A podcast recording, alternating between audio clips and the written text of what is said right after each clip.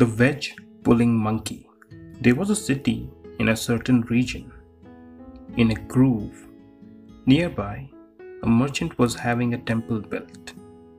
Each day, at the noon hour, the foreman and the workers would go to city for lunch.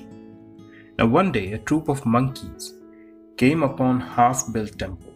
They lay a tremendous anjana log which a mechanic had begun to split, a wedge of acacia wood being thrust in at the top. There the monkeys began their playful frolics upon treetop, lofty roof and woodpile. Then one of them, whose doom was near, thoughtlessly bestrode the log, thinking, Who stuck a wedge in this queer place? So he seized it with both hands and started to work it loose. Now, what happened when the wedge gave at the spot where his private parts entered the cleft? That, sir, you know without being told. And that is why I say that meddling should be avoided by intelligent and that is why I say that meddling should be avoided by the intelligent. And you know, he continued that we do pick up fair living just from his leavings. But said Victor, how can you give first rate service merely from a desire for food with no desire for distinction? There is wisdom in the saying. In hurting foes and helping friends, the wise perceive the proper ends. Of serving kings, the belly's call to answer is no job at all. And again, when many lives on one depend, then life is life indeed. A crow with a beak equipped can fill his belly's selfish need. If loving kindness be not shown to friends and souls in pain, to teachers, servants, and oneself, what use in life, what gain? A crow will live for many years and eat the offered grain. A dog is quite contented if he gets a meatless bone, a dirty thing with crystal strings and marrow fat alone, and not enough of it at that to still his belly's moan. The lion scorns the jackal, though between his paws, to smite the elephant for every one. However sad his plight, demands the recompense that he esteems his native right. Dogs wag their tails and fawn and roll, bare mouth and belly at your feet. Bull elephants, so self esteem, demand much coaxing ere they eat. A tiny rill is quick to fill and quicker mouse's paw, so seedy men are grateful when there is but little cause. For if there be no mind, debating good and ill, and if religion send no challenge to the will, if only greed be there for some material feast, how draw a line between the man beast and the beast? Or more accurately yet, since cattle draw the plough, through rough and level soil, and bend their patient necks to heavy wagons' toil, are kind of sinless birth, and find in grass a feast, how can they be compared with any human beast? But at present, said Cheek, we too hold no job at court, so why meddle? My dear fellow, said Victor, after a little the jobless man does hold a job, as the saying goes. The jobless man is hired for careful serving, the holder may be fired if undeserving.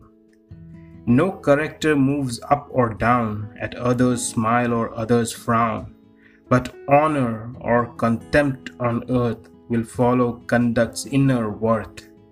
And once more, it costs an effort still to carry stones uphill, that tumble in a trice, so virtue and so vice well, said Cheek, what do you wish to imply? And Victor answered, You see, our master is frightened.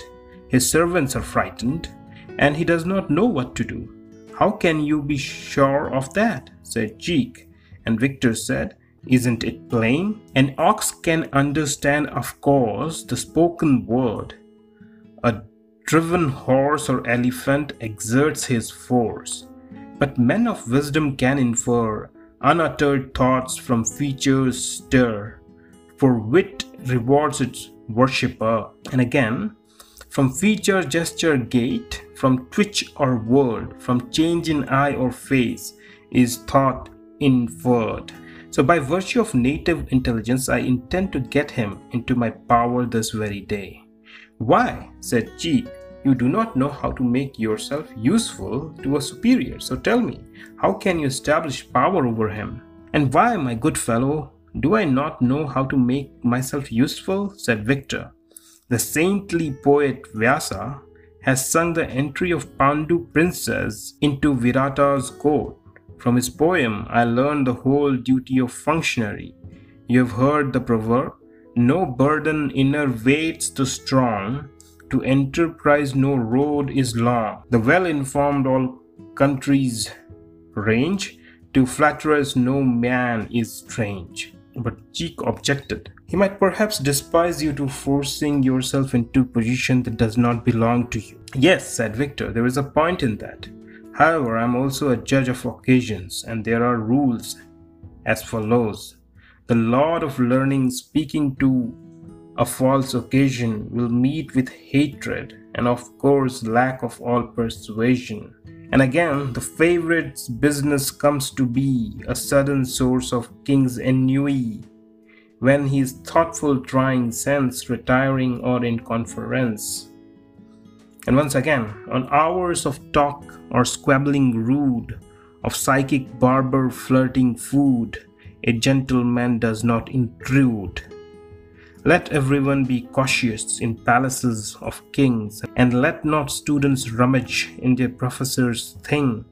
For naughty meddlers suffer destruction swift and sure, like evening candles lighted in houses of the poor. Or put it this way on entering a palace at just a modest dress, go slowly, bowing lowly in timely humbleness, and sound the king's temper and kingly whims no less. Or this way, though ignorant and common, unworth the honoring, men win to royal favor by standing near the king. For kings and vines and maidens to nearest neighbors cling. And once again, the servant is his master's face, discerns the sign of wrath and grace, and though the master jerk and tack, the servant slowly mounts his back. And finally, the brave, the learned, he who wins, to bureaucratic power, these three, alone of all mankind, can pluck earth's golden flower. Now let me inform you how power is gained by dancing attendance on a master. With the friendly counselors to the monarch dear, win persuasive speakers, so gain the royal ear. On the undiscerning mob, it is not wise to toil. No man reaps a harvest by ploughing barren soil. Serve a king of merit, though friendliness destitute. After some delay, you pluck long enduring fruit. Hate your master and you'll fill servant's mean estate. Not discerning whom to serve, it is yourself you hate. Treat the dowager, the queen, and the king to be chaplain, porter, counselor most obsequiously.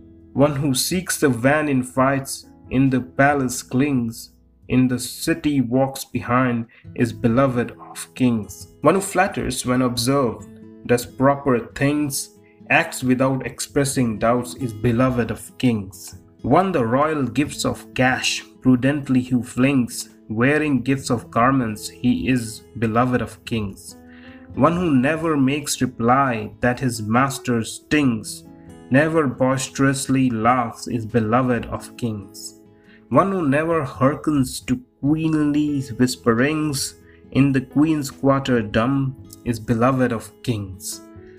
One who even in distress never boasts and sings of his master's favor, he is beloved of kings. One who hates his master's foe, loves his friend, and brings pain or joy to either one, is beloved of kings. One who never disagrees, blames, or pulls the string of intrigue with enemies is beloved of kings. One who finds in battle peace from questionings, thinks of exile as of home, is beloved of kings. One who thinks of dice as death, wine as poison stings, others' wife as statues, he is beloved of kings. Well, said Cheek, when you come into his presence, what do you intend to say first? Please tell me that. And Victor replied, Answers after a speech begins, further answers breed. As a seed with timely rain ripens other seed, and besides, a clever servant shows his master the gleam of triumph or disaster. From good or evil, courses springing, and shows him wit decision bringing. The man possessing such a wit should magnify and foster it. Thereby he earns a livelihood and public honor from the good. And there is a saying, Let anyone who does not seek his master's fall unbidden speak, so act at least the excellent, the other kind are different. But said Cheek, kings are hard to conciliate. There is a saying, in a sensuous coil and a heartless, heartless toil, in sinuous course and armored force, in savage harms that yield to charms, in all these things are snakes like kings. Uneven, rough, and high enough, yet low folk roam, their flanks as home, and wild things haunt. And wild things haunt them, hungry, gaunt, in all these things are hills like kings. The thought that claw and the things that gore are unreliable things, and so is man with a sword in his hand, and rivers and women and kings. Quite true, said Victor. However, the clever man soon penetrates the subject's mind and captivates. Cringe and flatter him when angry, love his friend and hate his foe, duly advertise his presence, trust no magic and win him so. And yet, if a man excel in action, learning fluent word, make yourself his humble servant while his power is stirred. Quick to leave him at the moment when he grows absurd. Plant your words where profit lies, whither cloth takes faster dies. Till you know his power and manhood, effort has no scope. Moonlights glitter vainly, rivals Himalaya's slope. And Cheek replied, If you've made up your mind, then seek the fit feet of king. Blessed be your journeyings, may your purpose be accomplished. Be heedful in the presence of king, we also to your health and fortune cling. Then Victor bowed to his friend and went to meet Rusty. Now when Rusty saw Victor approaching, he said to the doorkeeper, Away with your reed of office. This is an old acquaintance, Councillor's son Victor. He has free entrance. Let him come in. He belongs to the second circle. So Victor entered, bowed to Rusty, and sat down on the seat indicated to him. Then Rusty extended the right paw, adorned with claws as formidable as thunderbolts, and said respectfully, Do you enjoy health? Why has so long a time passed since you were last visible? And Victor replied, Even though my royal master has no present need of me, still I thought to report at the proper time. For there is nothing that may not render service to a king.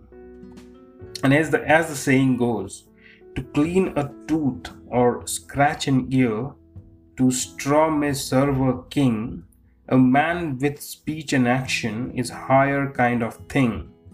Besides, we who are ancestral servant of our royal master follow him in disasters.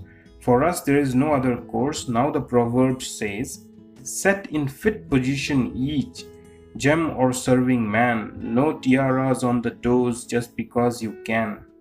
Servant leave the kings who their qualities ignore, even kings of lofty line, wealthy served of yore. Lacking honor from their equals, jobless, déclassé, servants give their masters notice that they will not stay. And again, if set in tin a gem that would adorn a golden frame, will never scream nor fail to gleam, yet tell its wearer same. The king who reads a servant's mind, dull, faithless, faithful, wise, may servants find of every kind for every enterprise. And for my master's remark, it's long since you have you were last visible. Pray hear the reason of that where just distinction is not drawn between the left and right, the self respecting, if they can, will quickly take to flight. If masters no distinction make among their servants, then they lose the jealous offices of energetic men. in the market where it seems that no distinctions hold. Between red eye and ruby, how can precious gems be sold? There must be bonds of union in all their dealings, since no prince can lack his servants, nor servants lack a prince. If the nature of servant also depends on master's quality, and the saying goes, in case of horse or book or sword, of woman, man, or lute or word, the user or uselessness depends on qualities the user lends. And another point, you do wrong despise me because I am a jackal. For silk comes from worms and gold from stone, from cows' hair sacred grass is grown. The water lily springs from mud, from cow dung sprouts the lotus bud.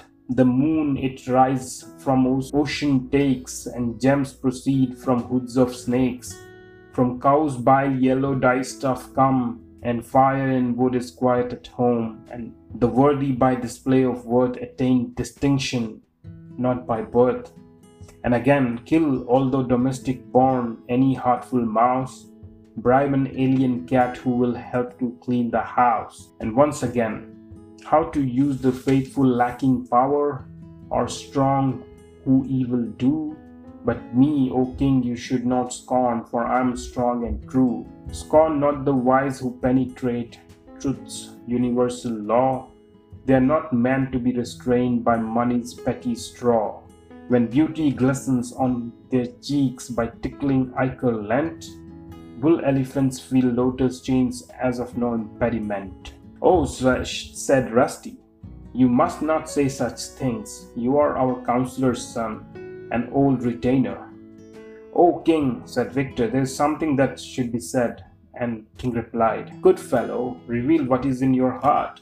The victor began, My master set out to take water. Why did he turn back and camp here? And Rusty, concealing his inner feelings, said, Victor, it just happened so. Oh, king, said the jackal. If it is not a thing to disclose, then let it be. Some things man should tell his wife, some things to a friend, and some to son. All these are trusted. He should not tell everything to everyone. Hereupon Rusty reflected, He seems trustworthy. I will tell him what I have in mind, for the proverb says, You find repose in sore disaster by telling things to powerful master, to honest servant, faithful friend, or wife who loves you till the end. Friend Victor, did you hear a great voice in distance? Yes, master, I did, said Victor. What of it? And Rusty continued, My good fellow, I intend to leave this forest. Why? said Victor. Because, said Rusty, there has come into our forest some prodigious creature, from whom we hear this great voice. His nature must correspond to his voice, and his power to his nature. What? said Victor. Is our master frightened by a mere voice? You know the proverb water undermines the dikes, love dissolves when malice strikes, secrets melt when babbling starts, sim- simple words melt dastard hearts. So it would be improper if our master abruptly left the forest, which was worn by his ancestors and has been so long in the family. For they say, wisely move one foot, the other should its vantage hold, till assured of some new dwelling, do not leave the old. Beside many kinds of sounds are heard here, yet there are nothing but noises. Not a warning of danger. For example, we hear the sounds made by thunder, wind among the reeds, lutes, drums, tambourines, conch shells, bells, wagons, banging doors, machines, and other things. They are nothing to be afraid of, as the verse says. If a king be brave, however fears the foe and grim, sorrows of humiliation do not wait for him. And again, bravest bosoms do not falter, fearing heaven's threat. Summer dries the pools, the Indus rises greater yet. And once again, mothers bear on rare occasions to the world a chief, glad in luck and brave in battle, undepressed in grief. And yet again, do not act as does the grass blade, lacking honest pride, dropping low in feeble meanness, lightly brushed aside. My master must take this point of view and reinforce his resolution, not fear a mere sound, as the saying goes, I thought at first it was full of fat. I crept within and there I did not find a thing except some wood and skin. How was that? asked Rusty, and Victor told the story of Jackal and the war drum.